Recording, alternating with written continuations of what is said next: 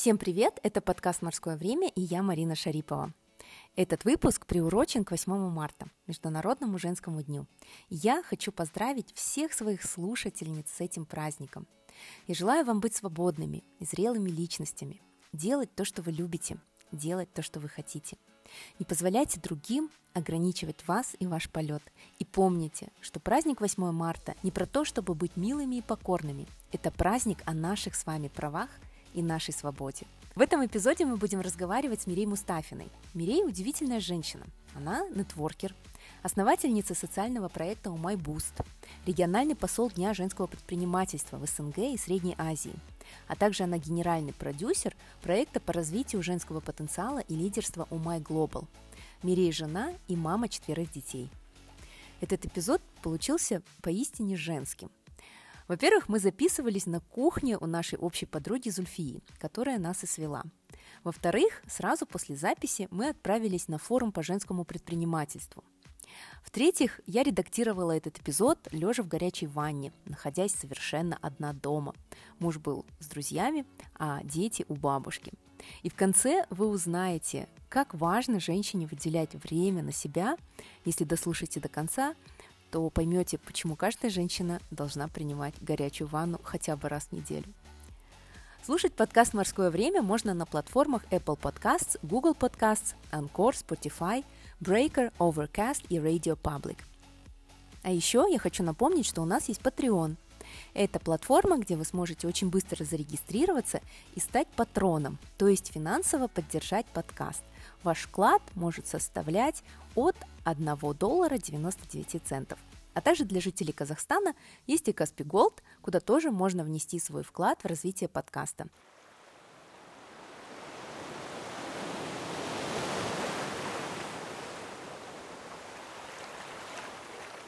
А, Мирей, спасибо большое, что согласилась прийти в морское время. А, мы начинаем с Блица, задаю короткие вопросы. А, что ты успела сделать за сегодня? Так, что я сегодня успела сделать? А, чуть-чуть поработать, должна была больше, но я сегодня поспала, потому что нужно было отдохнуть перед таким насыщенным долгим днем. Позавтракала, выпила кофе. А, как ты думаешь, в чем твое призвание? Ох, это такой непростой вопрос. Но а, сейчас, вот на данном этапе моей жизни, да, я считаю, что вот э, быть вкладом в развитие следующих поколений Казахстана, вот это то, чем мне хочется заниматься. И я это делаю через женщин. Какую книгу ты сейчас читаешь? Так, э, «Кафе на краю земли». Кого ты читаешь в соцсетях? Ой, в последнее время очень мало кого читаю, и вообще, в принципе, в соцсетей в последнее время прям не так много, но большинство я читаю, конечно, каких-то таких российских э, инфлюенсеров, э, блогеров, э, ну кого, допустим, Ленгольд мне очень нравится, как пишет, Аня Мавричева. Это женщины-инфлюенсеры такие, да, которые занимаются любимым делом, а, о чем-то говорят так откровенно, открыто. Тина Канделаки мне в последнее время стала нравиться. Раньше как-то ее меньше читала, а вот сейчас э, мне больше она импонирует. А твой идеальный отдых? Мой идеальный отдых? М-м- Иногда хочется вот просто ничего не делать. Вот это какой-то мой такой идеальный отдых, когда ты можешь просто ничего не делать, но такое бывает крайне редко. У меня даже на отдыхе с семьей я там умудряюсь чего-нибудь поделать. Хорошо, а твоя идеальная работа? Работа. Вот э, у меня нет какого-то разделения работа и не работа. У меня вся моя жизнь это вот то, чем я занимаюсь. Не очень люблю слово работа. Это вот как-то как будто бы, ну, в контексте слова работа есть вот такое, как будто ты себя куда-то тащишь и заставляешь что-то делать. Я бегу. Вот, и люблю заниматься тем, чем занимаюсь. Поэтому вот, вот вся моя жизнь это вот, э, наверное, моя работа. Деятельность, да? Деятельность, наверное, да, да. Отлично. А, Блиц закончен. Мирей, расскажи, а, ты, ты вчера прилетела из Астаны в Алмату. Mm-hmm. Что это за мероприятие, в котором ты участвуешь? Mm-hmm. Расскажи. Сегодня будет э, большой форум э, женщин в бизнесе, Women in Business. Проводит его Атамикен, э, алматинский. Вот. И э, меня сюда пригласили для того, чтобы я презентовала программу My Boost. Это вот трансформационная программа для женщин-лидеров в бизнесе. Я, собственно, сегодня расскажу о ней и э, поделюсь возможностью э, участия в такой программе. Она бесплатная, она там есть 26 грантовых мест, которые предоставляет Шеврон. И э, мне хочется, чтобы как бы алматинские женщины как можно больше тоже в ней участвовали. Просто она локально проходит в Астане. Так, так вот как раз переходим тогда к программе «Умай Буст». Я читала, слышала и про а, форум Умай, который mm-hmm. проводится вот в День предпринимателя, если не ошибаюсь, и а, о том, что ты поддерживаешь женщин-предпринимателей. Да. Расскажи подробнее про эту программу, потому что, да, я знаю об этом из Фейсбука, из а, СМИ, из каких-то публикаций, но, mm-hmm. наверное, раз это очень хорошо, что ты приехала физически рассказать алматинским женщинам, вот поделись, пусть мои слушательницы тоже об этом знают. Ты знаешь, вот девчонки не дадут соврать, кто у нас уже был на программе, это так сложно объяснить, вот э, там парой слов, что это за программа, да, есть какие-то, конечно, сухие факты, там цифры и все остальное, но мне очень нравится метафора, э, я поняла, когда мы смотрели, мы пошли с семьей э, смотреть вторую часть э, Frozen, Холодное сердце, да, и там же вот вторая часть это про вот этот э, заколдованный лес, и Олаф а, в начале, когда они там заходят в этот лес, собираются зайти, он говорит о том, что вот этот снеговик, что а вы знаете, что вот этот зачарованный лес это место трансформации, говорит, а, говорит, будет интересно, как он нас повлияет. И когда они уже через все вот эти приключения проходят, и когда они уже выходят совершенно другими оттуда, и он говорит, говорит, вы знаете, говорит, «А, я до сих пор говорит, так и не понял, что такое трансформация, говорит, но я понял одно, этот лес сделал нас другими. И вот это очень четко описывает... по коже пошли.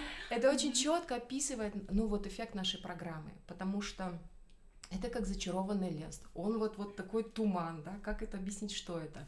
Но если переходить к каким-то там фактам и пониманию, как выстроена программа, да, есть три больших блока.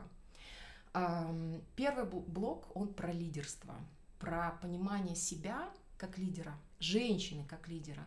И здесь э, есть такие вот нюансы, когда э, эм, все-таки есть понятие женского лидерства и есть мужское лидерство, да, есть разные подходы к этому, есть разные контексты. Мы, мы в этом плане э, все-таки отличаемся от мужчин, да, и э, здесь есть вот какая-то специфика. Хотя раньше я считала, что лидерство вообще там не по полу никак не делится, что там это все одинаково, ничего подобного. Все равно мы в разных условиях изначально, и мужчины, и женщины. Вот. И здесь очень важно э, для женщины самой понять, да, вот ты про что, во-первых, про какие смыслы вот в жизни ты, да, потому что в любом случае мы транслируем эти смыслы, наши смыслы, да, на наш, на наш бизнес, вот, там, на нашу деятельность, на нашу семью. Это так или иначе все э, связано друг с другом. И здесь очень важно женщине, когда она вот в периоде трансформации, а мы все-таки вот эта программа это для зрелого бизнеса, да, когда вы уже доросли до определенной стадии, и когда вот немножко уже вроде как уперлись во что-то, вот вроде все, что вы раньше делали, все, что раньше вам помогало и вы классно росли, уже сейчас не работает. Нужно что-то другое. А для того, чтобы вот было что-то другое, вот здесь в мышлении нужно очень много чего перенастроить. И вот на этом блоке мы очень много этому уделяем время. Да, у нас там работают э, российские классные эксперты, которые работали в трансформациях больших компаний, людей. То есть там, допустим, Кристина Белач, она работала в трансформации тройки диалога и лично работает с Варданяном. Ну, то есть уровень ее очень высокий. И ее команда, которая с ней вот приезжает, работает, да, они дают такие вещи, которые пока, может быть, кажутся где-то нам, ну, может быть, еще вот мы еще вроде не там, но на самом деле время быстро меняется, нужно успевать за ним, да. Если вы сейчас здесь вот перенастройки не сделаете, то через полтора-два года вы просто ну, потеряете вот эту волну, да, нужно успеть в нее войти.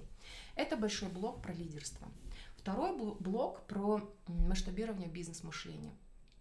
И зачастую все-таки малый бизнес, да, даже если это достаточно развитый бренд, да, не всегда есть какая-то четко прям выстроенная стратегия. А это очень важно для бизнеса, потому что есть такой таймлайн, да, и нужно четко понимать, что зачем идет там, зачем, для чего, куда, кто, и вот эти вопросы нужно себе задать. Это такой очень для девушек наших болезненный блок, потому что он сложный. Э, мы же все-таки женщины зачастую про смыслы как раз, да, про социальную значимость, но вот не совсем про цифры, не совсем про сухие факты и про логику. А стратегия, вот нужно все-таки вот в это дело пойти, просчитать, посмотреть, все это правильно выстроить. И блок выстроен таким образом, что у нас есть э, там два таких основных э, эксперта. Один дает такой более традиционный strategic management, да, то есть вот стратегию выстраивает в такую фундаментальную. Она тоже нужна, хотя сейчас там а, ну, как бы очень много спорят по этому поводу, что мы сейчас там, условно говоря, на 5-10 лет вперед не можем планировать, да. А, а второй эксперт у нас дает а, более agile подход, потому что мы живем в таком очень волатильном мире, все быстро меняется, и нужно успевать устраивать. Иногда можно как бы построить какой-то фундамент стратегии, потом пойти чуть-чуть что-то попробовать и посмотреть, откликнулось, не откликнулось, может быть, что-то поменять. И вот здесь они прорабатывают свои бизнесы, выстраивать личную бизнес-стратегию да, развития бизнеса на три года вперед. Вот. И третий блок у нас про energy management.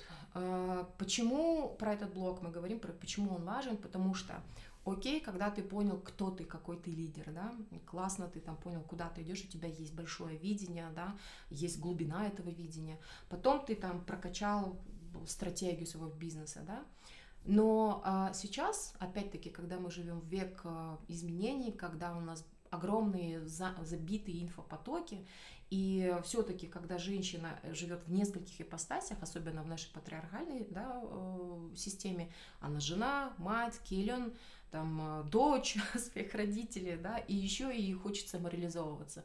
И момент, вопрос энергии, он очень важный в этом плане, да, когда нужно понимать, где ты черпаешь свою энергию и где ты ее теряешь очень сильно, да, и иногда, а, особенно для людей, у кого вот изначально не очень много энергии, а у нас у всех он разный, да, стартовый уровень, вшитый какой-то в нас, да, нужно понимать, что энергию нужно экономить, и действительно, если есть вещи, которые тебя очень сильно расшатывают, то, наверное, нужно пересмотреть э, отношение к этой вещи. Да? Ну, нужно тебе это в твоей жизни? Готова ты терять столько энергии ради этого или нет?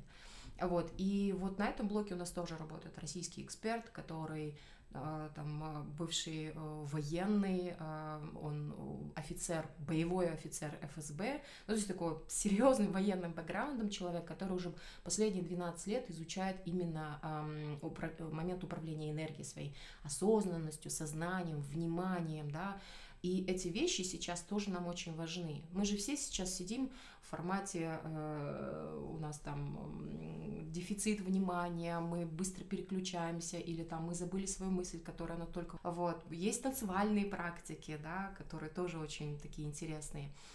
Вот. А еще кроме этого, у нас в каждый модуль встроен сторителлинг. У нас есть, я сама даю э, э блоги по сторителлингу, потому что э, Сейчас мир требует совершенно других лидеров.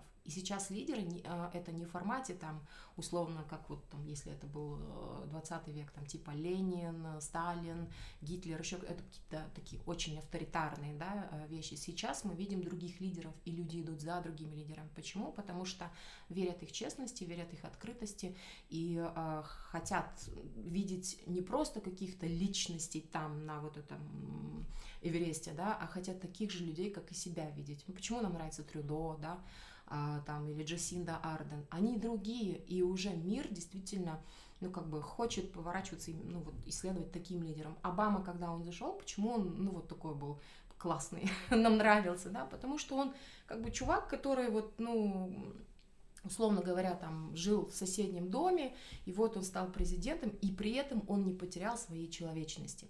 И вот здесь через элементы сторителлинга, а, через личную какую-то историю, да, мы пытаемся а, там, научить а, наших девушек да, делиться своими историями таким образом, чтобы они действительно заходили сразу в сердце вот, слушателя, любого другого человека. А мы живем еще в, меру, в мир господи, в мире публичности сейчас, да, то есть мы все либо в информационном пространстве мы публичные, либо уже в офлайне мы тоже публичные. Сейчас выступать на форумах это абсолютно норма, да, и когда ты выходишь и не просто рассказываешь какие-то сухие вещи, а когда ты рассказываешь какую-то личную историю, и когда есть даже момент э, такой уязвимости в этом, да, то есть ты готов, ты говоришь о том, что да, у меня была какая-то сложная история, или там у меня есть какая-то слабость, но я с ней работаю, и ты делишься своим опытом проживания э, вот этой вещи, да, то тогда люди на это реагируют и запоминают.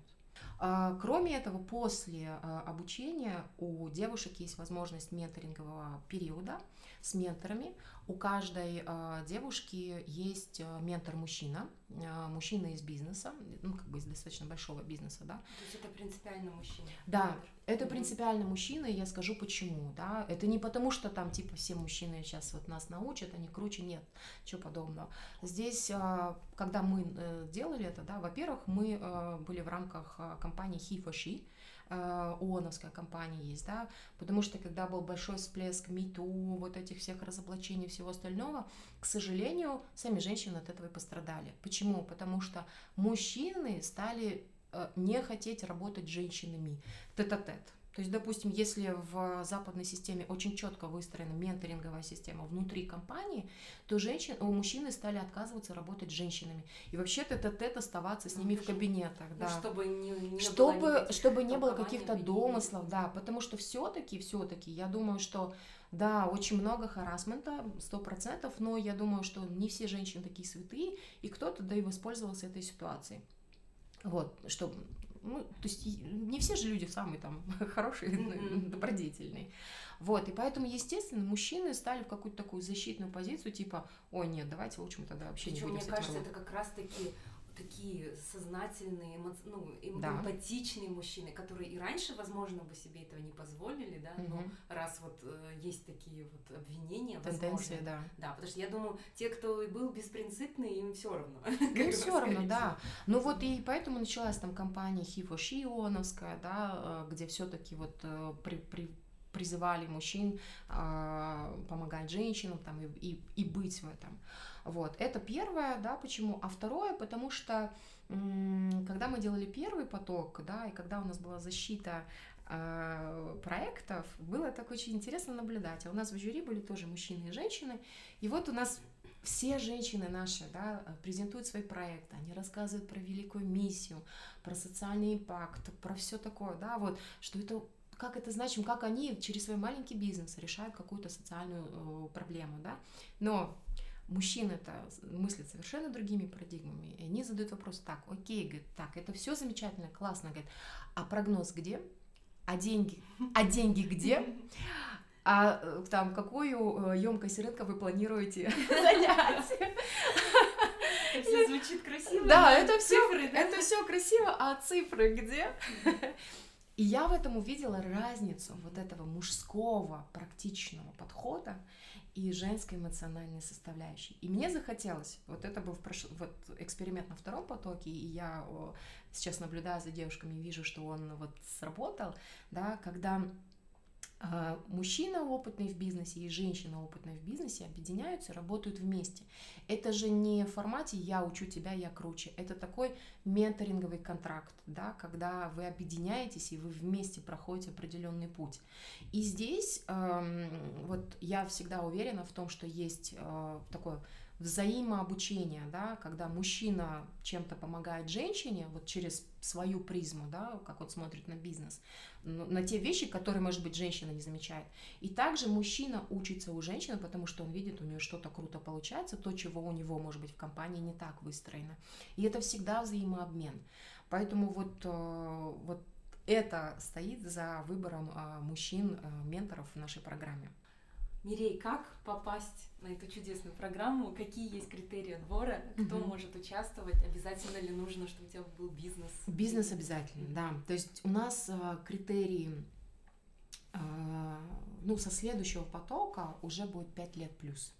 То есть это должен быть прям такой зрелый бизнес на стадии, когда он уже много чего прошел, он вырос, да, и... Это должен быть твой бизнес или ты можешь быть... Э, ты, можешь, ты можешь работать? Ты можешь и работать, в, но, наемным. Э, да, наемным сотрудником, но тогда ты должен быть генеральным директором, ну, то есть ну, топ-менеджером, топ-менеджером человеком, который полностью занимается развитием стратегии, mm-hmm. управлением этим, этого бизнеса, да, вот, а, пять лет должно быть опыта управленческого, если это не твой бизнес, но ты в бизнесе наемный, да, либо, а, если ты собственник, то бизнесу должно быть пять лет. Минимум. Ну и он должен быть, во-первых, этичный, то есть это там в силу того, что э, программа спонсируется компанией Chevron, да, то есть это не табачка, не алкоголь, не какие-то такие вещи, да, то есть это обычный малый бизнес, малый средний бизнес. Сначала это заявка, которую заполняют, там есть таких семь э, непростых вопросов, они такие очень глубокие вопросы, да, а, ну, например, э, там три ваши бизнес-цели на ближайшие там три года, три ваши личные цели, да, а, ваш самый большой вызов, который есть сейчас, да, там, он может быть личный, он может быть э, профессиональный, а, ваш большой провал. И мы, я вижу, что не все люди понимают разницу между вызовом и провалом. Вызов — это ситуация, с которой вы столкнулись и которую вы решили, да, ну, то есть у вас, вы смогли ее решить, но она была сложная, неординарная какая-то. А провал — это ситуация, с которой вы не справились, но вы сделали какие-то выводы для себя, да, потому что в любом случае провалы для нас — это самые большие уроки. Вот. И мы, мы через вот эти вопросы, а там каждый вопрос должен быть в формате эссе от 200 до 700 слов, да, когда они должны очень подробно э, написать об этом. Почему? Потому что отсматривают у нас независимые жюри, отсматривают все онлайн и в анонимном формате. То есть они, у них нет возможности совещаться друг с другом и там спрашивать у тебя, кто понравился, кто не понравился, да. Они просто по определенным критериям, которые мы им дали, они шкалируют и выставляют баллы. И поэтому мы, когда тоже девушкам объясняем, мы говорим, пишите подробно. Вот как если бы вас вот просто никто не знал. Даже если вы там достаточно известная личность, напишите так, как если бы вы писали вот человеку, который совсем про вас ничего не знает, но он должен про вас знать вот, вот максимум. Вот. А здесь же есть такая наша женская скромность. Ну и вообще даже ну, в нашей культуре не принято. Не принято, да, да, да. Это вот у американцев, да, у них там со школы их взращивают, да. так что действительно, когда ты пишешь э, письмо, подаешь даже в университет, ты должен расписать свои самые лучшие стороны. Да, да. А Ачивменты свои, да, да вот это очень-очень сложно, это даже осуждается, ну, то есть нужно uh-huh. ходить тихо, а не нужно uh-huh. там кричать и выпячивать себя, uh-huh. да, вот. А, а мужчины могут подать на это? Пока нет. Потому что я все это слушаю, и это действительно ведь и многим мужчинам необходимо, Согласна. Мы не можем считать, что, ой, они все знающие, у них нет таких проблем, у них тоже есть кризисы, выгорание.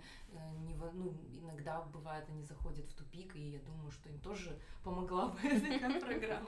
Ну, вы рассматриваете. Ну, э, мы, в принципе, мы обсуждали с э, компанией Chevron, но пока Пока это не совсем укладывается вот в ту концепцию, которую мы сейчас развиваем, но как параллельное направление мы бы хотели это делать. Но это, наверное, будет уже в каком-то коммерческом формате. Но здесь э, есть такой нюанс, который, конечно, там мужчины иногда говорят, вот, сейчас там женщин много каких-то привилегий, еще чего-то. И я всегда говорю, там, ребят, два с половиной миллиона лет у вас были привилегии, come on, дайте женщинам тоже сейчас развиться, ну, поэтому как бы им нужны какие-то дополнительные вещи, стимулы, потому что все-таки мы очень много времени уделяем семье, ну, то есть в любом случае в нашей э, реальности, да, у нас я, ну, наверное, там крайне мало будет семей, которые реально там 50 на 50 участвуют в семье. Все-таки это там, ну, даже в хорошем варианте это 80 на 20, да, то есть женщина в любом 80 случае... 20 уже отличный вариант для да, казахской да. семьи, мне кажется. 20 процентов, чтобы Аж, мужчина, да. это много. Да, ну то есть вот на самом деле как бы у женщины очень много а, внешних а, вещей, которые все-таки ее. Вот какие вещи, вот что э, останавливает женщин от того, чтобы начать свое дело, либо зарабатывать большие деньги. И вообще хотела обсудить вопрос женщины и денег в Казахстане. Uh-huh, uh-huh. А, вот как раз на днях я тоже разговаривала на эту тему, и такие вот как в процессе диалога мы действительно ну, вот открыли вот эти вот э, проблему, да, во-первых, про деньги в Казахстане неприлично говорить. Mm-hmm. То есть э, друзья не разговаривают, так неохотно разговаривают, да. Mm-hmm. То есть обычно это если вы работаете, все, там э, люди стесняются попросить себе повышение зарплаты, mm-hmm. да. Вообще не принято говорить о твоих финансовых целях, mm-hmm. вот, ни о чем таком. А у женщины тем более, тем mm-hmm. более, что есть еще такой термин экономическая зависимость, да. и когда общество считает, что девочкам не нужно учиться, во-первых, диплом нужно получить просто для того, чтобы он был, чтобы mm-hmm. как бы это твоя такая ценность, когда тебя берут замуж, а тебя возьмут замуж и все, мужчина должен тебя обеспечивать. Вот mm-hmm. он должен, это его святая обязанность, а ты не должна работать. Если ты работаешь, если даже, к примеру, тебе дают деньги на развитие бизнеса, то считается, что ты как бы играешься, да, ну, да. До, те, до какой-то поры, пока ты не начала действительно зарабатывать много. Угу. А если ты зарабатываешь много, то тоже же это есть опасность. Да, есть такие риски в семье также. Угу. Вот, вот, вот этот вот весь пласт проблем. Ты согласна с этим? Он есть? Он, что я могу сказать, что, наверное, а, для каких-то регионов он прям сильно будет э, выражен, да, этот пласт. Ну, если мы возьмем там прям южные регионы, либо прям провинцию, да, то есть э, там это ярко выражено. Хотя я, допустим, сама выросла там в деревне, а, мы потом уже переехали в Кокшетау, да, и, но мои родители как бы мне с детства говорили о том, что очень важно получить образование, очень важно понять, чем ты хочешь заниматься, да, а, работать, иметь свой собственный заработок. И для меня это реально было всегда важно, что я такая должна быть независимая ни от кого, даже от своих родителей. То есть как бы я там в 22 года, 21 закончила, уехала, все я уже не была никогда зависима от своих родителей, это как бы даже наоборот еще им помогала. Вот. И здесь это, конечно, как бы разные грани есть. Но э, мне кажется, что в целом есть, конечно, проблема во всем обществе. Вот и для мужчин э, момент с финансами, да, такой достаточно щепетильный, и, ну, для женщин тем более. И э, это же про какую-то внутреннюю зрелость, э, когда вот если мужчина считает, что окей, что его женщина зарабатывает деньги, и даже большие деньги, это когда он понимает, что, ну, как бы он себя ущемленным не чувствует от этого, его эго от этого не страдает, потому что, ну, его эго не зависит от этого, то есть он личность, он крутой, он сам по себе что-то делает, и он знает, что вот он самодостаточный, поэтому он дает возможность там своей женщине развиваться, зарабатывать деньги и проживать свои какие-то амбиции, которые у нее есть. Вот. И, ну, к сожалению, конечно, таких мужчин у нас пока немного, но мне кажется, вот на это нужно время нам, да, то есть мы жили прям, мы, ну и до сих пор там живем в очень патриархальном обществе, но какие-то такие вот стигмы и парадигмы, они меняются, да, люди у нас немножко меняются. И э, мужчины некоторые, вот сейчас в моем окружении очень много мужчин, которые поддерживают женщин, которые э, там всячески способствуют ее развитию, развитию ее бизнеса, да, и там даже вкладываются в семью, где-то помогают ей, а, потому что понимают, ну, что ей тоже очень тяжело. Ну, мы даже в 2018 году, когда проводили My Global Summit, одна из панелей, которые мы делали, да, и для меня, например, такая была важная, мы э, говорили про партнерство мужчин и женщин. Через призму отец и дочь, а, муж и жена и просто два партнера, да, про то, что возможно в Казахстане и есть у нас уже какие-то яркие примеры того, что там, мужчина и женщина объединяются и делают вместе бизнес и вместе растут в этом. И там были такие прикольные истории, когда, допустим, там а, Happy Cake, да, бренд а, тортов в Астане такой очень популярный, Асхат Султанов и его супруга Сауле, там вообще у них такая история прикольная, а, при том, что это достаточно патриархальная семья, ну, в смысле, Асхат, он такой прям мужчина, глава семьи, казах такой, да. Посуду не моет. Ну, про посуду я не знаю. Это их личные. Да, но нюанс такой, когда Сауле была в декрете, а, она, насколько я помню, вроде финансист, если не ошибаюсь, по, по профессии, то есть она была в декрете, у них трое детей, и она стала печь торты.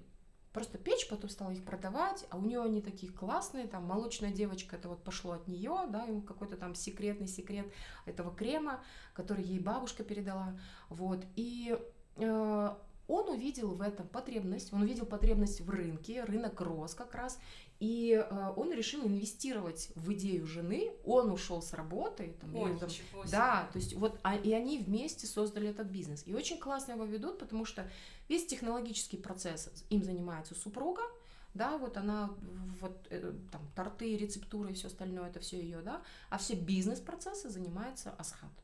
Сейчас там франшиза, у них уже франшиза в Дубае продана, еще куда-то продана, в Кыргызстан продана. Вот, ну клевый же такой вот да. кейс, да, который мне очень хотелось показать и рассказать о том, что, ребят, но для мужчин тоже важно видеть других мужчин, которые поддерживают своих женщин. У нас, к сожалению, наши СМИ очень мало об этом говорят. Почему-то наши СМИ бегут за хайпом, за скандалами, за желтизной, да. Ну, видимо, у нас пока общество такое за этим идет.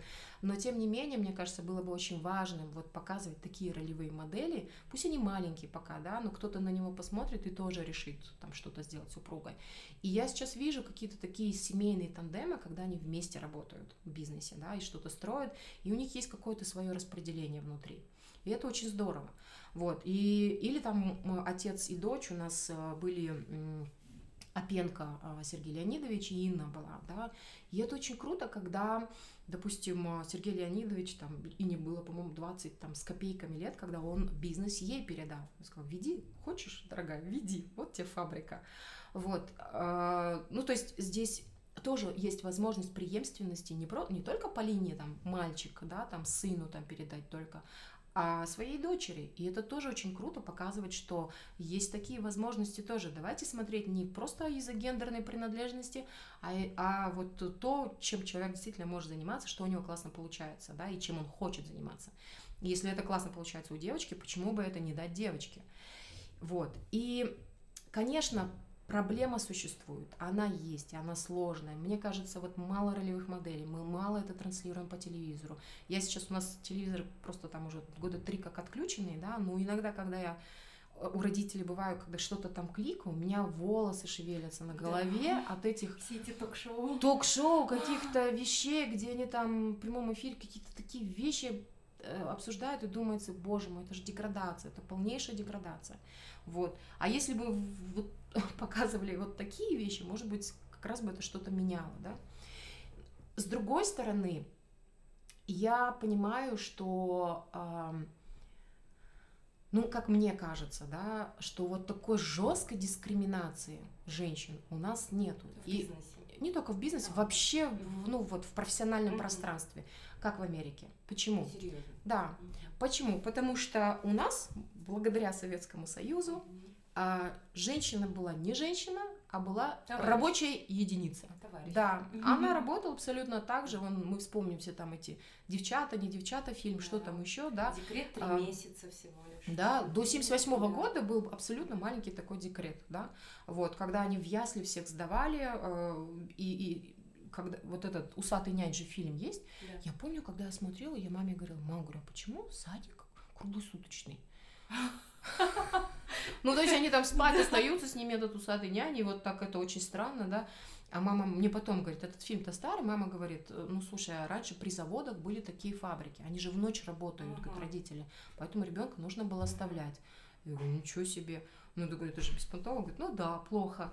Вот, поэтому да, и вот за счет того, что женщина была рабочая единица, она работала абсолютно наравне с мужчинами, то есть там не было такого, ну вот, женщина только дома, а мужчина там, да, и парадигмы чуть-чуть сменились. Поэтому мужчины как-то попривыкли, что в рабочем пространстве много женщин. Да, у них определенные есть э, свои такие женские сферы какие-то, но есть и те, которые там, скажем, не женские, да, очень много. У меня у самой бабушка была механизатор да, то есть это очень сложная работа, физически тяжелая работа, да, но моя бабушка была механизатор, вот, и поэтому как-то нам проще. У мужч... В Америке такого не было, там и на Западе такого не было. Было как, вот вспомните, э, там, Mad Men, э, как по-русски сериал? Безумцы. Безумцы, да.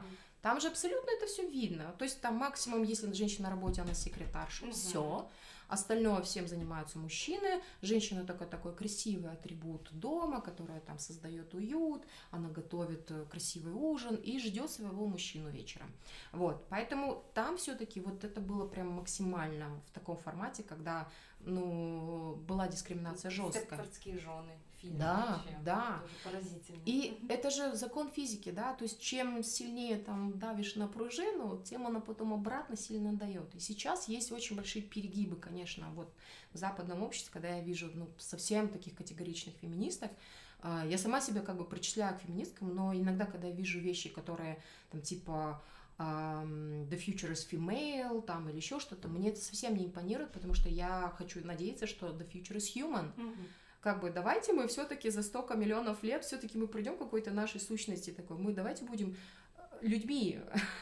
Там не мужчина, женщина. Давайте перестанем делиться, а будем вот просто хорошими людьми, классными, да, и вот э, каждого человека там оценивать по его э, достижениям, способностям, вкладу и по таким вещам, а не потому, что там ты мужчина или женщина.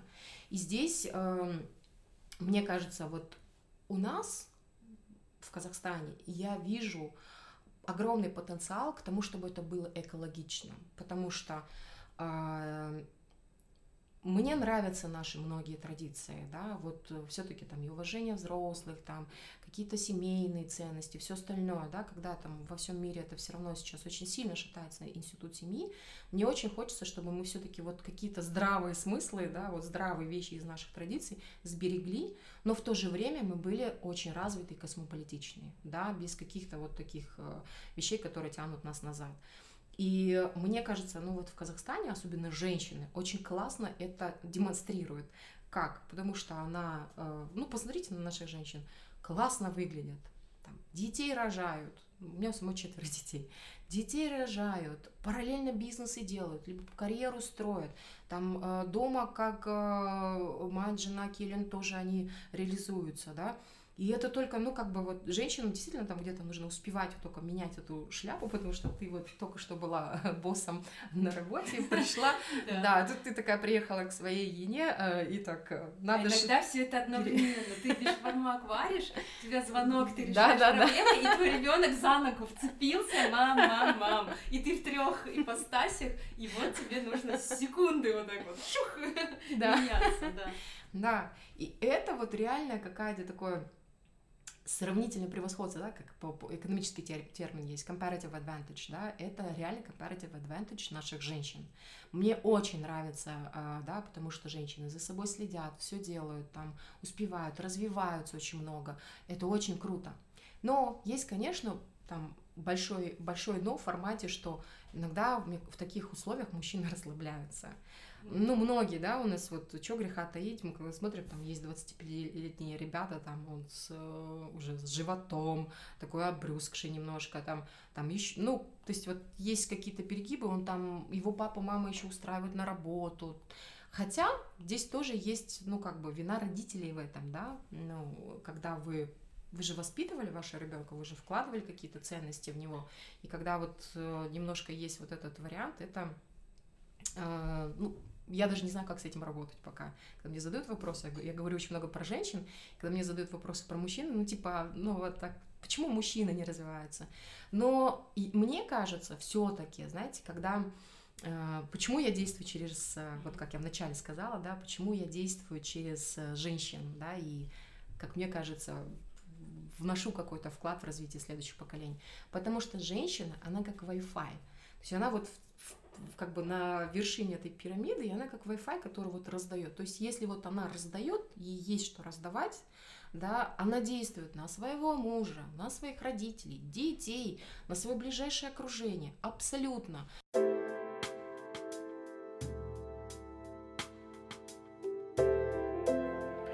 И внезапно в этот момент в кухню, где мы записывали подкаст, вошла Зульфия, потому что мы находились у нее дома.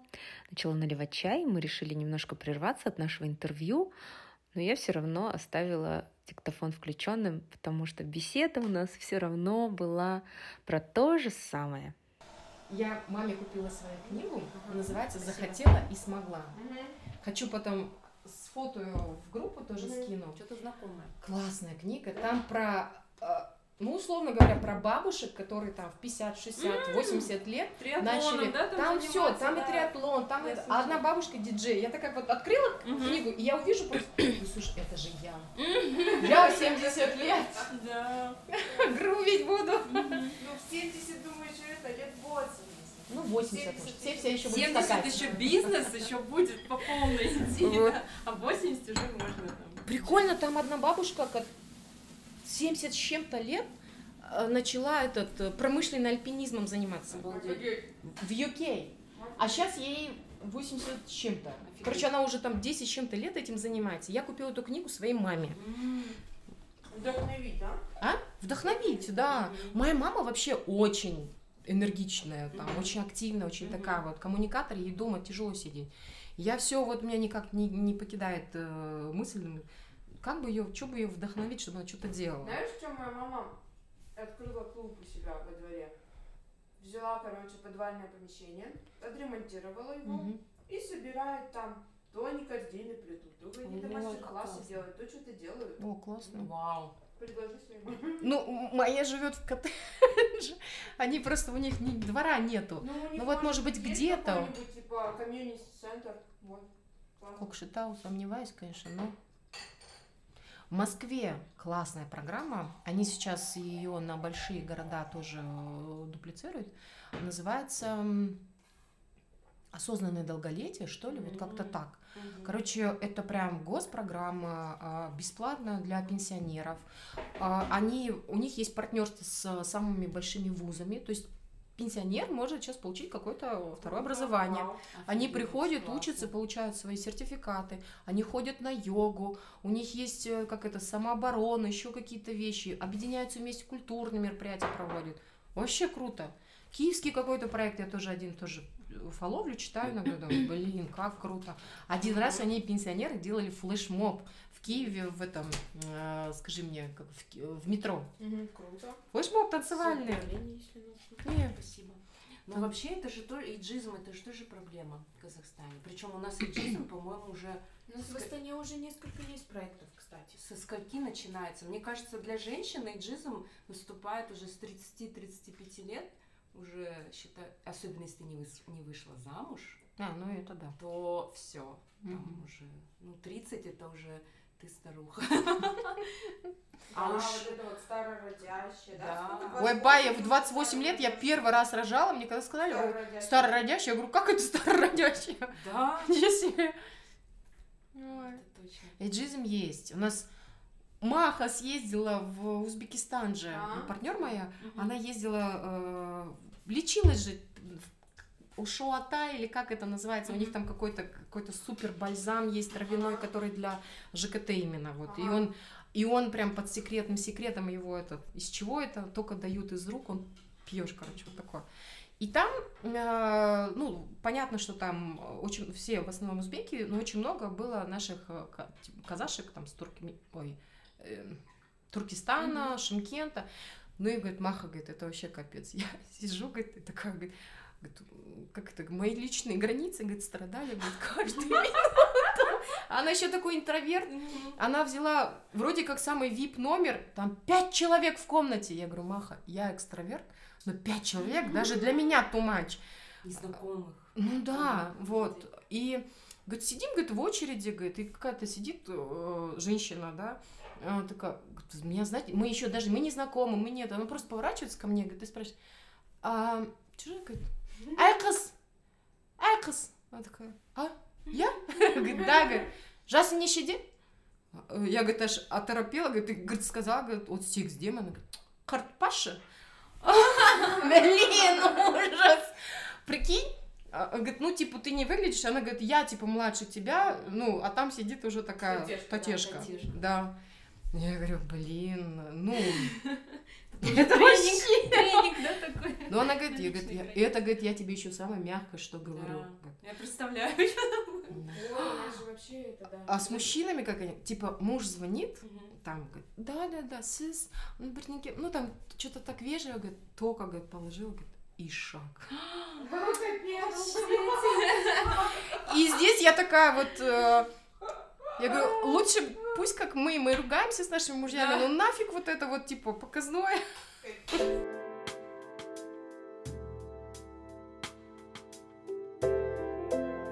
затронули и мужчин, да, которые расслабляются, и которые часто в женской а, ну, такой независимости, финансовой, да, можно сказать, независимости, а, потому что она же зарабатывает, если Мгм. занимается бизнесом, видим, они видят угрозу. То есть все упирается вот опять в воспитание да, и Да. девочек и мальчиков. И Да. вот действительно я услышала в том, что ты скажешь, что ты действуешь через, через женщин, а, через матерей. То есть все же идет от матери. Мгм. Она воспитывает как девочку, так и Мальчика, мальчика. И абсолютно. поэтому вкладывать вот эту уверенность в себе, ну потому что если твоя жена зарабатывает, да, вносит вклад вашу семью. Ваша семья это такое предприятие. Да. Это же хорошо. Абсолютно. У вас в два раза больше денег. Приход Это хороший. же классно. Так почему вы этому э, Препятствуете. Возможно, потому что тогда ты, она будет иметь тоже столько же, ну, и, и право голоса, и Мгм. привилегий, и возможность решать и распоряжаться Мгм. этими деньгами. Может быть, этого боятся. Ну, абсолютно. И плюс еще, это же опять-таки, просто у них не было таких ролевых моделей. Да. Они не видели этого, когда росли, когда взрослели, им, э, там, они этого не сильно видят в своем окружении, и поэтому это же для них чужое, и это что-то опасное. Если это чужое непонятное, мозг у нас считывает, что это как опасность. Вот. Мне кажется, сейчас все-таки уже, когда будет становиться больше женщин самодостаточных, работающих, да, и когда вот наши дети, допустим, мой сын, для моего сына, мне кажется, это будет абсолютная норма, что а, женщина м, летает в командировки, где-то за рубежом учится, а, делает какие-то проекты, иногда приходит домой в 11. Он, правда, больше, чем мой муж возмущается. Он меня, потому что, мне кажется, больше ждет, чем мой муж. Маленький хозяин, да? Да, но он просто, он так привязан ко мне. И он прям такой, мама, говорит, ну я вас вообще не вижу совсем. Вы вот все время на работе. Я говорю, Джан, у меня вот сейчас период такой, потом мы с тобой обязательно верстаем, хорошо? И он, для него это будет норма. Для моих девочек это тоже будет норма.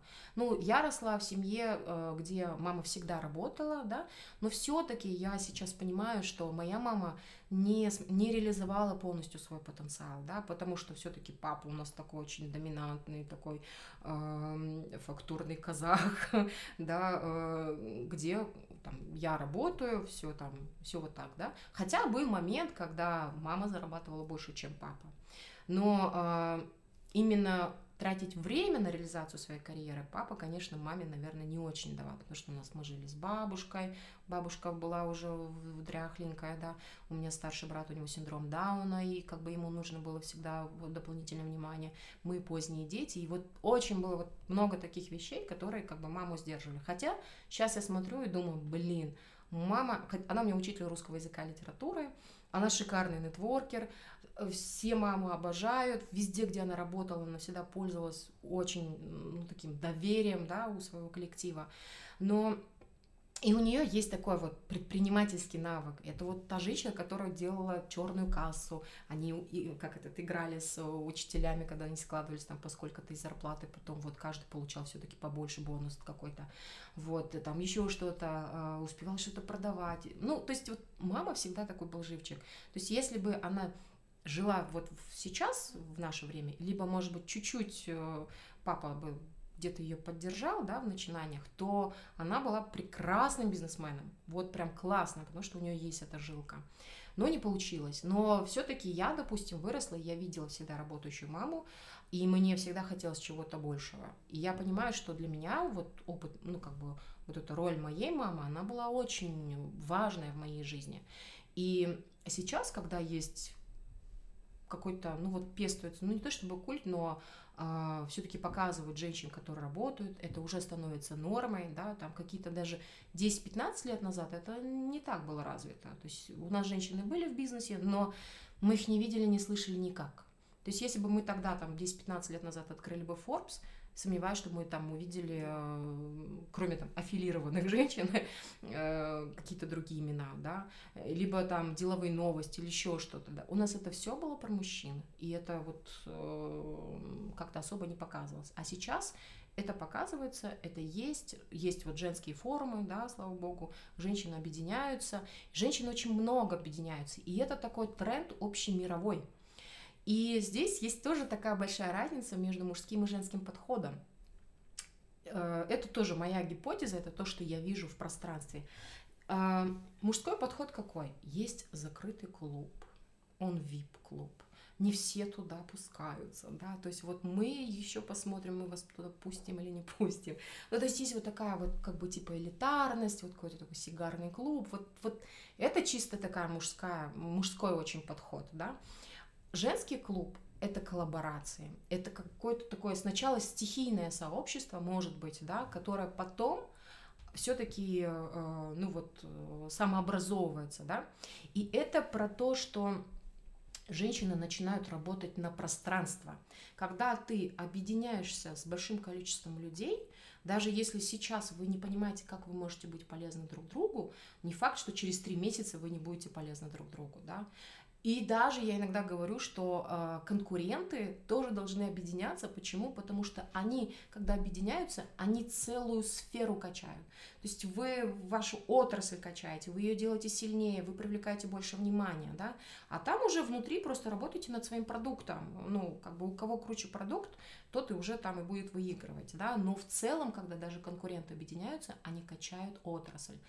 И здесь я вижу вот эту разницу в подходе мужчин и женщин. Женщины все-таки вот объединяются, объединяются, объединяются, делают сообщества, встречаются на бизнес-завтраки, там какие-то делают ретриты, еще что-то, э, рекомендуют друг друга, вот. И это реально работает, это вот вырастает потом в нечто такое, которое э, по-английски это э, bottom-up approach, да, то есть когда это снизу вверх идет рост. И э, мы, весь мир сейчас уходит вот в этот тренд именно, да, потому что вот эти иерархичные структуры, которые раньше от верха до низу работали, они сейчас уже не работают. И сейчас очень важно вот этот тренд, ну, мне кажется, и мужчинам тоже поймать и объединяться эм, вместе. То есть если для женщин это норма, то для мужчин они как-то очень подозрительно друг к другу относятся, они как-то не очень хотят сначала, да, они вот вообще какие-то такие... Конкуренция. Да, конкуренция или там скептицизм какой-то, да, э, у них это сильнее развито. У женщин все таки в этом плане коллаборация больше mm-hmm. развита. Еще я заметила, что женщины любят делиться, делиться опытом, обучать, ну, помогать. У них, может быть, у нас, ну, у них говорю, у нас, может быть, ну, заложено, не знаю, вот. А мужчины неохотно делятся. То есть он такой, блин, как что я буду свои секреты рассказывать другому mm-hmm. предпринимателю, mm-hmm. да? Да. Вот. А, у меня такой вопрос. А, мне кажется, ну, это мое мнение, что многие женщины, возможно, и хотят всего этого, да, но они боятся. Mm-hmm. Точнее, вот у меня, например, лично тоже есть такой страх, что если я начну больше работать, начнет страдать моя семья, мое свободное время, и у многих людей, у женщин, что, а что я должна обеспечивать, что ли, семью? То есть я тогда превращусь в добытчика, да, и наши роли поменяются, и я этого не хочу. И вот mm-hmm. даже я помню у одной блогерши был опрос, хотели бы вы зарабатывать намного больше своего мужчины? И большинство девушек в Инстаграме ответили, что нет, я хочу зарабатывать много, но не больше, чем он. Mm-hmm. А, сложный тоже вопрос, потому что здесь тоже зависит от зрелости пары, вот самой, да. То есть если женщина развивается, и мужчина рядом с ней тоже, ну хотя более-менее осознанный, да, и он понимает, что так она развивается, мне надо тоже как бы не отставать. Мне надо тоже развиваться, ставить более амбициозные цели там и работать вместе с ней. Когда есть вот этот тандем, да, это круто работает на семью. И даже если женщина зарабатывает больше, но мужчина не просто лежит на диване что-то, да, а вот он занимается своим делом. Но может же статься так, что мужчина там, скажем, условно говоря, он занимается IT-проектами, и, может быть, он просто коды пишет, да, но он как предприниматель зарабатывать, ну, навряд ли будет, да, или то есть у него врач, есть, или, или он учитель. врач, или он учитель, да. но это его призвание, да, это его призвание, это его призвание, у него это классно получается, да, и если у вас есть амбиции зарабатывать огромные деньги, да, и, ну, ваш муж не может этого делать, но вы понимаете, что вот он классный в любом случае, и он это понимает, то why not? как бы э, здесь это только про разговор внутри пары самой, да, то есть если вам это комфортно, а вы же внутри должны разговаривать, обсуждать это, да, там с мужчиной тоже, да, насколько тебе окей, давай вот, ну, как бы, у нас же есть, должны быть какие-то общие семейные цели, которым мы идем, да, а мы куда идем сейчас? У нас, мы уже не ждем пенсион, ну, и какие-то э, не отчисления даже, господи, там, пенсию какую-то, там, mm. когда мы выйдем на пенсию, да, вот, хорошо, если мы должны не будем государству, вот. А, мы не ждем э, что у нас будет бесплатное образование или там медицина у наших детей. Может быть, там к тому времени мы придем к тому, что у нас там будет, там, мы уже потихоньку к этому переходим, да, что все будет платное, да, или, может быть, мы хотим вообще, чтобы наши дети учились за рубежом. Тогда, если вы как пара садитесь и прописываете ваши там какие-то долгосрочные цели на там 20 а, лет вперед, да, если вы только там поженились или там на 15 лет вперед, с учетом детей и всех каких-то вещей, там, из пенсии будущей, и с теми хотелками, которые у вас есть, а у многих у нас сейчас есть, да, мы не хотим жить, может быть, в одном месте, там где-то путешествовать хотим, тогда вы понимаете, вы должны вот как в бизнесе сесть и понять. То есть, мужчина, ты можешь обеспечить такое? Если нет, то давай тогда я посмотрю, вот у меня это получается, я могу. Но тогда, чтобы вот для тебя это было комфортно. Но здесь опять э, вот про вот эти пресловутые шляпы. Можно зарабатывать бешеные деньги, можно быть э, с большим статусом женщины, да, но если вы домой приходите и вы не транслируете ваш этот статус на своего мужа, а вы дома просто жена абсолютно такая же, которая вы любящая. Ты а та, вы... вы та девушка, на которой на которой женился, женился, да. да вот то... Надо об этом почаще вспоминать. Да, кстати, мне кажется, всем. тогда проблем нету. Он не ваш подчиненный, он не от вас, не человек, который типа от вас зависит, там или еще что-то. Он ваш муж, он ваш партнер в первую очередь. Тогда я не вижу в этом проблем абсолютно. А, в моей жизни у нас э, был период, когда я зарабатывала там почти в два раза больше, чем мой супруг, но для нас это было окей. Мы понимали, что там мы живем, мы жили тогда там на съемной квартире, нам нужны были деньги там на машину и все остальное. И это было но нормально. Это было не, не так долго, может быть, там год или там чуть больше, но это было немного. И это был какой-то там плацдарм для наших там следующих инвестиций. Вот.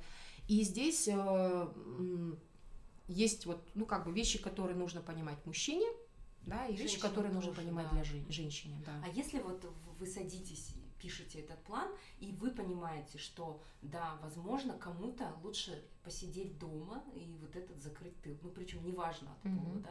Тем более сейчас вот в 2020 году, когда у нас третья волна феминизма, я даже вот вижу, ну, в казахстанском обществе меньше, наверное, в российском, да, а, в блоге, ну вот есть блоги, которые ведут эксперты, и девушки присылают вопросы, что, ну, к примеру, если я оста- буду сидеть дома, не предам ли я себя, да, не предам mm-hmm. ли я свои вот эти вот какие-то идеалы о равенстве тем, что я буду сидеть, допустим, с ребенком дома и не вносить никакой вклад, не развиваться. То есть уже вот в новой реальности даже такие вот опасения Ну, на самом деле это же идет речь про такой очень короткий период времени. Ну вот как бы дети вырастают и становятся более-менее самостоятельными к двум годам. То есть, э, условно говоря, максимум, сколько вы будете сидеть, это два года. Эти два года пролетят абсолютно быстро. И здесь вы же не просто сидите, предаете себя, вы реализуетесь да. как мама. И да, будущее своего ребенка. Да. Но, но а если вообще, ну вот девушка не хочет, ну то есть она по природе такая, что ей вот чуждо даже работать или зарабатывать. Да, блин, ну вот как раз-таки феминизм про то, что это про выбор. То есть если я хочу работать и э, строить карьеру, у меня есть это право. Если я не хочу рожать и выходить замуж, у меня есть на это право. Если я хочу дома сидеть, рожать и быть со своим мужем, у меня тоже есть на это право. То есть это про свободу выбора какого-то, да, такого и наличие определенных прав. И здесь никогда не критикую женщин, которые вот э, ну, выбрали, им кайфно. Я знаю таких женщин, которые сидят и просто кайфуют от того, что они дома. Они служат семье, они являются огромным вкладом в семью. И они живут не с тем, что я вас всех обслуживаю, а они действительно балдеют от того, что к ним приходят гости, они э, возятся с детьми. Для нее важно быть вкладом ребенка и самой водить ребенка там на все да. секции, в школу встречать, делать вместе уроки. Может быть, у нее не было такой мамы, и ей прям очень хочется это прожить, да? Поэтому это все окей, абсолютно. И потом я всегда говорю, что это какой-то ну, отрезок жизни, то есть э, можно потом там развиваться. Но нужно понимать, что мы сейчас, конечно, живем в таком изменяющемся мире, да, и э, во-первых, э, мужская смертность, к сожалению, э, более частый феномен, чем женская, да, а мужчины умирают раньше, сгорают там с сердечным заболеванием, еще с чем-то, да, и для меня вот такая стратегия, она вот, ну, это только для меня, да, я понимаю, что если вот я бы только дома сидела, и вдруг, не дай бог, чтобы там случилось там с моим мужем, да, или с нашими отношениями, или он бы ушел в другую семью, или еще что-то, да, или просто бы разлюбил, сказал, я не хочу с вами жить, то для меня это большие риски. Я понимаю, что я вперед смотрю, я понимаю, что, блин, если что-то будет не так, вот, ну, как бы, кто потом о моих детях Да. будет заботиться? Сори. Да, я вообще не приверженец того, чтобы сидеть, вот там, ждать от государства или от кого-то еще какой-то помощи. И здесь это такая стратегия все-таки очень зыбкая. Э, Мне кажется, ну, то есть, да, если тебе нравится, ты можешь кайфовать от этого, но а, не забывать развиваться. Там все равно у нас были какие-то мечты, а, чем-то заним- у нас есть какие-то хобби, чем нам нравится, их хотелось бы заниматься, таланты есть, да, предрасположенности. И вот про это надо не забывать девушкам. Я тоже об этом всегда говорю, что как бы просто есть всегда обратная сторона. Так же, как и у постоянно работающей женщины есть обратная сторона, потому что там, семья ее может пострадать, либо она может, ну там, особенно в нашем да, обществе, то есть если ты в какое-то время там не создала семью, то потом тебе прям очень сложно создать семью, да, вот, и э, нужно смотреть, здесь только какой-то здравый такой подход, выбор и понимание того, что вот здесь и сейчас, что важно и нужно для меня. Если это там вклад в семью, то да, я сейчас вот семьей. Если это, если это вот какое-то развитие, то да, я вот сейчас там развиваюсь, но тогда, э, дорогой муж, там, поддержи меня, да. И здесь тоже очень важно же с мужчинами разговаривать. И разговаривать не через эмоции, а через факты. Потому что иногда мы тоже, женщины, забываем, что все-таки они мыслят по-другому. А они действительно мыслят по-другому. Для них вот просто должно быть тынь-тынь-тынь-тынь. Первое, второе, третье. Последствия первое, второе, третье. Там еще что. То есть, когда ты мужчине раскладываешь вот на том языке, на котором он понимает, мне кажется, все-таки, если это адекватный мужчина, вы все-таки сошлись и живете, потому что вы любили друг друга, да. То есть есть какие-то теплые взаимоотношения, и для него это не просто там, ну там фикция, да, а для него это тоже важно, то нормальный мужчина к вам прислушается. И э, даже очень сложный. Ну, то есть вот я знаю, что мой папа там непростой по характеру, да, но моя мама абсолютно умела и знала, как папе правильно преподнести даже самую сложную информацию. И он ее воспринимал абсолютно нормально. Вот. И здесь как бы для женщины тоже важно быть в диалоге со своим супругом. Это не так, что там вот один раз обиделась, второй раз обиделась, третий раз там вообще что-то там... Он же не понимает, ну, про что это. То есть он не может там домыслить, дочитать. Это мы, женщины, друг друга все равно как-то считываем. Эмоциональный интеллект развит, потому что у мужчин развит логический интеллект, аналитический интеллект. Поэтому с ними нужно совершенно по-другому разговаривать. Ну, даже в отношениях с женщинами, вот у меня много подруг, приятельниц, и я не могу представить, чтобы мы там одна обиделась, вторая обиделась. Ну, рано или поздно такие отношения, даже вот между женщинами, они придут к концу, да, если Да, вы не да. умеете разговаривать. Да, Если вы играете в какую-то молчанку, саботируете. И то же самое, что вот, ну, как бы всегда, да, такой подход, возьми и поговори. Потом все-таки это тоже, наверное, где-то еще немножко последствия, там, может быть, нашего советского прошлого, да, нас же не учили идти в конфликт и разбираться с конфликтом конструктивно. То есть конфликт это как бы так, так, ты не прав, извинись, да, то есть, а нет такого, давайте обсудим, что случилось. А почему? А что ты чувствуешь в этот момент, да, или почему ты так сделал? Нас же этому никто не учил. Вот. А сейчас это мы там где-то читаем книжки, пытаемся понять вот себя, понять вообще там про эмоции, про взаимоотношения между мужчинами и женщинами, да, почему так много сейчас этих книг? Потому что мы не умеем работать в конфликте. А иногда нужно просто отбросить какие-то эмоции, прям сесть и поговорить, и сказать там, и, и опять через я сообщение. Не ты виноват, ты дурак, блин, ты меня обидел. А это не ты меня обидел, это ты обиделась. Да, это я обиделась. Почему? Потому что вот мне было больно услышать там что-то там или еще что-то. И когда ты про это говоришь, э, мужчина реагирует. Я потихонечку к этому, ну, то есть я никогда не была там такой, я не родилась такой там, типа, с такими знаниями. Это все опыт отношений, да, мы 12 лет в браке, там четверо детей, и, естественно, у нас были разные периоды, там, у меня периодически бывает там эмоциональное выгорание, потому что много проектов, и иногда это бывает вот просто, что вот тебя накрывает, да, но нужно вот просто поговорить. И в этом формате мужчина тоже иногда нужно послушать женщину. Не просто послушать, а услышать, о чем она хочет сказать.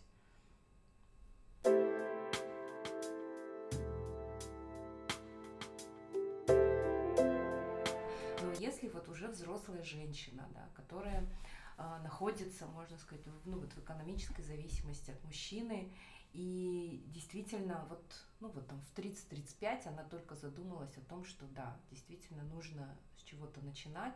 Тут еще дети пока там ну, не, не взрослые. Вот что ей делать? Она может еще что-то поменять?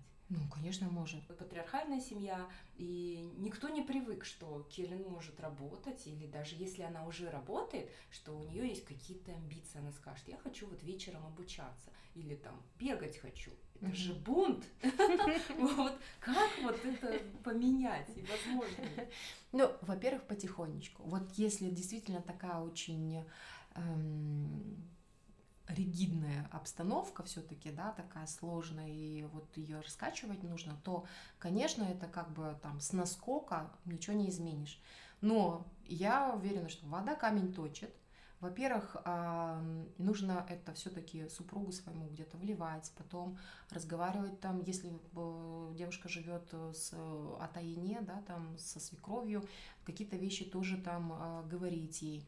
Вот. И о своих желаниях, о том, что ты хочешь что-то делать. И начинать с чего-то маленького. Ну вот только, ну вот чтобы там условно, если я хочу там потихонечку зарабатывать деньги, ну это в таких условиях это только в формате ремесла. Да, то есть если ты что-то руками сделал, и ты свой, там, как продукт своего труда продал, да, то есть там, условно говоря, если ты вяжешь, свяжи что-нибудь, продай. Если ты печешь, испеки, продай. По чуть-чуть, по чуть-чуть. И потихонечку, благо сейчас у нас есть социальные сети, да, во-первых, и учиться можно все в социальных, сейчас там эра марафонов этих, да, mm-hmm. там, условно говоря, там ты можешь купить за очень небольшие деньги там участие в марафоне, он может поменять твою жизнь. И реально, когда ты попадаешь, видишь, там еще в марафоне ты же не просто учишься, ты еще попадаешь в комьюнити же, да, ты видишь вот других таких горящих девчонок, которые там что-то делают, и ты загораешься, вдохновляешься этим. Поэтому, когда ты по чуть-чуть, по чуть-чуть, степ-бай-степ вносишь изменения, семья твоя чуть-чуть к этому привыкает, потом ты там идешь на другой уровень. Ну, то есть здесь это можно только вот в формате, что семья привыкла, и потом уже там что-то делать. Ультимативно так не, не получится. Ну, только если вы не готовы там вообще уйти из семьи и заняться там своей жизнью, да. Но это сложный вопрос. Раз вы уже живете и какое-то время вам, ну, то есть вы э, уже там есть дети и все такое, это очень непросто.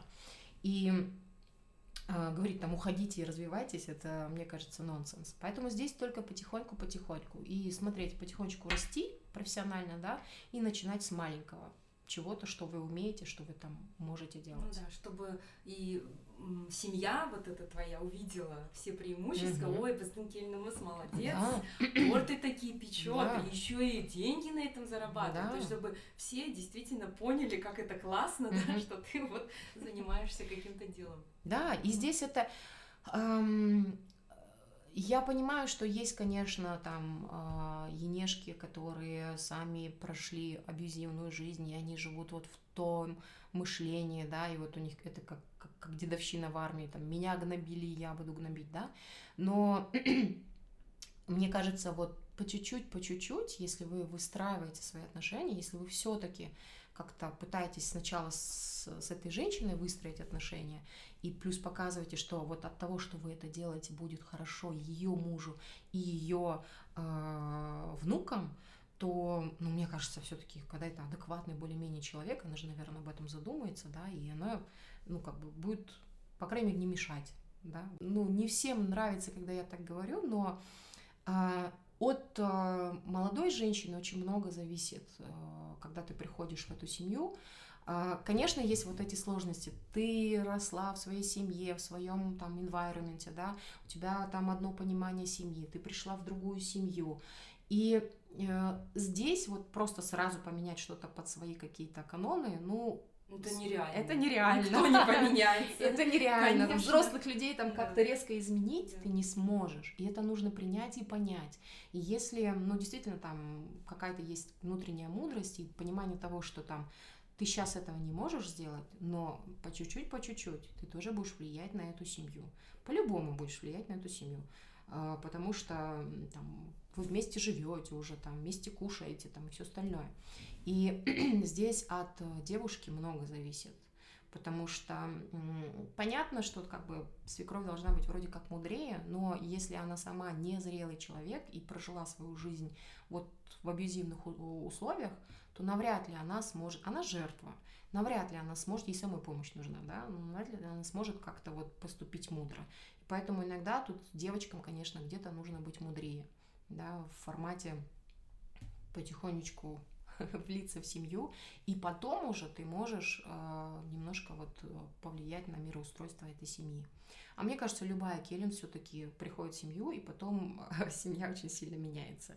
Ну, так Да, или но тут же иначе. еще зависит от ее, от того, что она тоже должна быть личностью какой-то, а Да. потому что многие действительно, они к этому готовы, девушки, Мгм. они приходят, и они пытаются всем угодить, они пытаются быть хорошими, добренькими, а не получается, как бы все еще хуже. И Мгм. тогда вот уже проходит несколько лет, и вот такая вот, ну, мудрая девушка, она понимает, что, блин, на самом деле не надо было всех обслуживать, да, а надо было реально в какой-то момент сказать, Все. мне там ребенка кормить, и Да. поэтому я не буду мыть посуду, я пойду спать, да. Ну, Мгм. то есть тут еще и не только, ну, я имею в виду, наверное, и, и в бизнесе, и вообще в любых отношениях, да, а, вот эти вот модные личные границы, да, о которых сейчас все говорят. То есть, да, ты умей коммуницировать, но при этом ты еще свою сущность не потеряй и имей свой характер. Да, абсолютно. Мальчик ты, девочка, без разницы. Да, свой за себя нужно да. уметь постоять. Да. Моя свекровь мне всегда говорила и говорит, она говорит о том, что говорит, э, там э, карагым я там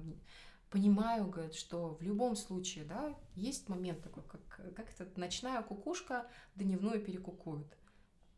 Слышала, да, такую пословицу? Мгм. Да. Ну, то есть, как бы у тебя влияние на твоего мужа, ну, намного больше, чем у, у, у мамы, допустим, да. И это не должно быть в формате там неуважения к маме, а вот если там тебе нужны какие-то элементарные вещи, ну уж там купить себе машинку или там посудомойку, ты все-таки сможешь мужа там, как-то допилить, дотереть или еще что-то, чтобы он это сделал. Вот. Либо просто твои родители могут подарить. Вот! В моем Ты- случае так и было, мне подарили посудомойку. Типа, ну она же есть, мы на ее поставим. А это же подарок. Это же подарок, все, ты уже не можешь ничего не сделать. Всё, да. А потом уже это, без этого жить уже нельзя. И свекрови купили с посудомойку. Она посмотрела, говорит, как классно. Эти а?» рахафн Вообще. кварифжатор, Да, да? да. Вот. И, окей, и последний, да, такой вопрос. Все, не хочу заканчивать нашу беседу.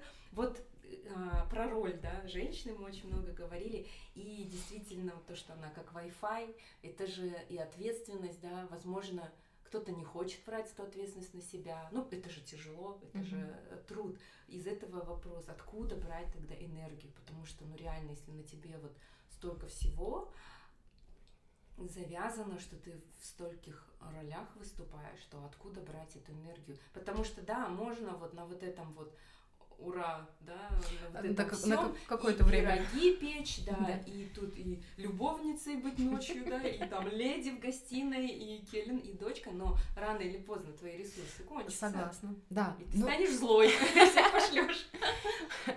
Но здесь, э, и это тоже не совсем, конечно, в нашем менталитете, пока еще, да, но мне кажется, надеюсь, что следующее поколение будет все-таки в этом расти, должен быть момент любви к себе.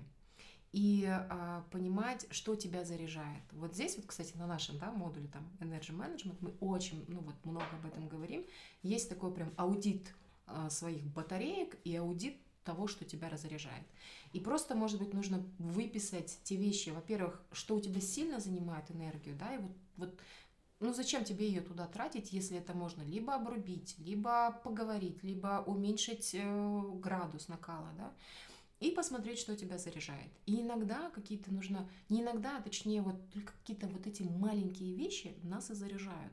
К сожалению, там, э, или не к сожалению, ну вот типа поездка куда-нибудь, это такое очень однократная вещь, да, там может быть э, зашкал эмоций каких-то, но и потом спад тоже будет сильный.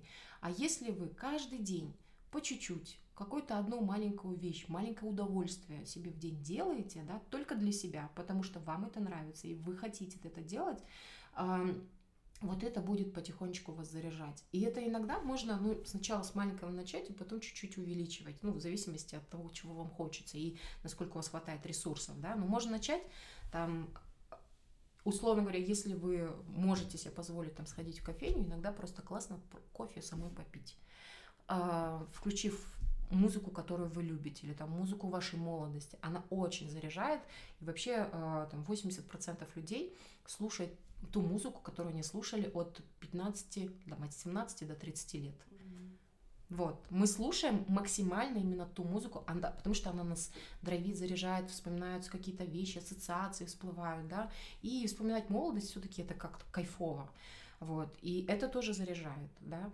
А, если у вас есть возможность вечером принять себе ванну, да, ну не пожалейте, купите вы один этот там как он шарик для э, пены, блин, сделайте себе эту ванну, ну полежите вы в ней просто, отдохните. Иногда нужно просто расслабить свое тело. Иногда нужно, можно просто помедитировать, и это тоже будет кайфно. Сейчас очень много приложений. Я сама постоянно, у меня там утром, вечером я без этого уже не могу. Да? Когда ты там у меня я Headspace пользуюсь, да, это на английском приложении, но мне кажется, на русском тоже есть. Вот, когда ты немножко даешь возможность себе вот отдохнуть, а, настроиться, там, убрать лишние мысли, да, и вообще понять, о чем, чего ты хочешь сейчас. А, хотите купить новое платье? Ну вот возьмите и купите его, да. Ну хотя покупки, мне кажется, это тоже это не такое. Ну для меня лично это не, не, не тот формат э, там заряда, который меня сильно заряжает. Еще такой порочный формат. Можно приучить себя. Да, вот да. Это удовольствие получать только от траты. Да, я больше за experience, за какой-то опыт проживания эмоций. Я очень люблю массаж. Допустим, я хожу на массаж. Я ухаживаю за собой, да, вот для меня это очень важно, критично, и там мне не хочется делать, ну, в смысле, через какое-то время там пластические операции или еще что-то, мне хочется за собой ухаживать. Я понимаю, что это инвестиции в мою какую-то там э, ну, уже не молодость, но я буду выглядеть хорошо, да, там, свои 50 лет.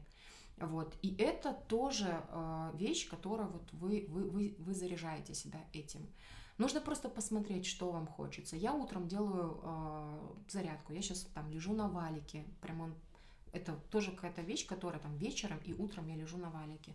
Я утром могу просто побеситься, потанцевать, и вот э, и мне так кайфово от этого, под свою, так сейчас будет страшно звучать, но под хиты двухтысячных. Это вот, когда была моя молодость, я слушаю вот эти, это у меня есть радиостанция одна из которых я слушаю, да, я включаю, просто бешусь под те, там, Бейонсе, Шакира, еще кто-то, да, там, кого я слушала тогда. Вот. Посмотрите, что вас драйвит. Вот какие-то маленькие вещи. Просто нужно выписать себе огромный какой-то такой список. Не значит, что вы сейчас все будете это делать, но просто иногда к нему возвращаться и что-то из этого делать. Мне кажется, уиш-лист у всех э, был когда-то какой-то, да, вот. Э, главное, чтобы он не был в формате, ну, какой-то сложной мечты, куда нужны деньги, время, ресурсы. Вот это должны быть маленькие-маленькие-маленькие вещи, которые вас драйвят. Я больше замечаю, что люди считают, что мне нужно на Мальдивы, не меньше что вот ну вот только да, Мальдивы, а, а все зачем? остальное не Да. Иногда можно э, там позволить себе на сутки уехать куда-то, если вы можете. Ну вот у меня был случай, когда, ну у меня это у меня уже приперло, да, у меня было сильное эмоциональное выгорание в августе, вот, и э, у меня был момент, когда меня просто уже трясло, меня все раздражало, бесило, да, и вот я себя поймала в, в момент, когда я просто там мы закрылись с мужем в спальне, я там орала просто, я говорю, меня бесит все, я не могу уже, все. Я прям орала.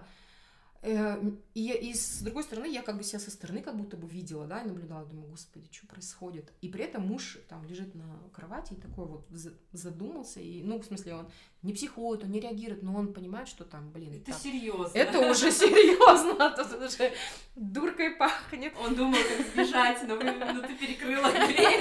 Да. И он потом мне сказал, слушай, сегодня пятница, вот сегодня пятница, прям сейчас выезжай в Боровое, и в воскресенье приедь. Офигеть. Хотя бы так вот, я полтора суток. Это так классно. Вот, дома чет, дом, четверо детей, я говорю, как ты справишься? Я говорю, ты маму позовешь? У нас как бы родители в городе живут. Он говорит, нет, мы сами. Я говорю, ну, точно? Я говорю, точно могу? Он говорит, да, все, давай, смотри, что там есть. Я быстро забронировала, я уехала.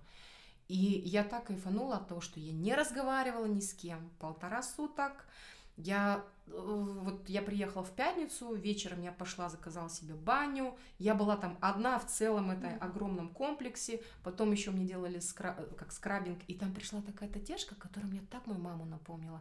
Она вот по фигуре такая маленькая, она вот примерно по возрасту такая же. И она меня как девочку мыла. Она мне даже голову помыла. Мне это было так, я просто, ну, когда мне мыло, я стояла, вот я, мне плакать хотелось, потому что это, это было то, что мне нужно было, я, я, мне так этого хотелось, видимо, да, и она мне просто пошла помыла голову, все там, массаж делала, я так кайфанула от этого, просто невероятно. На следующий день спала до после обеда, и я приехала другим человеком. Ну, просто вот иногда женщины, дорогие мои, блин, ну, сделайте себе такой подарок, вот просто сделайте, потому что потом здоровее будет ваша семья. Иногда нужно это сделать. Вот Супер. это мой кейс. Супер. Мирей, я, есть вопрос, который задаю всем гостям своего подкаста. Что бы ты посоветовала себе 16-летней? 16-летняя, я, блин, кстати, недавно об этом думала. Не 16-летняя, а вот там в 20 с копейками. А, научиться коммуницировать с родителями. Вот, ну, уметь сам, научиться как-то самой проявлять свою любовь, да, и, может быть, просто прийти к маме и сказать, мам, вот мне не хватает, мне хочется, чтобы ты меня обнимала, чтобы ты меня утром будила, там, как моего братика будешь, допустим, да, мне это, вот, я помню э, тот возраст свой, да, и мне этого сильно не хватало тогда. И это то, с чем я 16 лет спустя работала, да, и до сих пор еще работаю над своими отношениями с родителями. И э, мне кажется, если бы вот э, тогда я это прожила, и, может быть, вот, э, ну, как бы мои отношения тогда бы перешли на другой уровень, да, взаимоотношений, то сейчас мне было бы чуть легче. Может быть, я не так сильно бы это проживала, потому что в какой-то момент, вот именно своих трансформаций, я уперлась именно в потолок отношений своих, своих с родителями, потому что когда у меня появились свои дети, я поняла, что я впадаю в паттерны родительские, они, оказывается, так глубоко сидят в тебе. Ты понимаешь, что ты так не хочешь, но ты, блин, они в тебе там где-то. Ты говоришь те же слова. Ой, да, как тебя бесили. Маме. Да.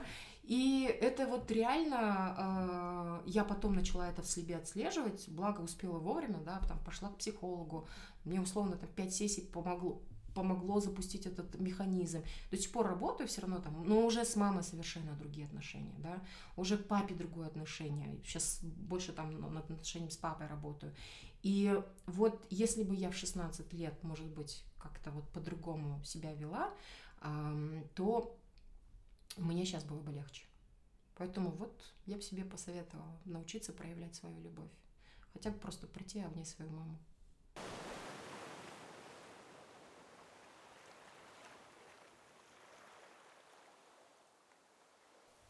Друзья, спасибо большое за то, что дослушали этот эпизод до конца.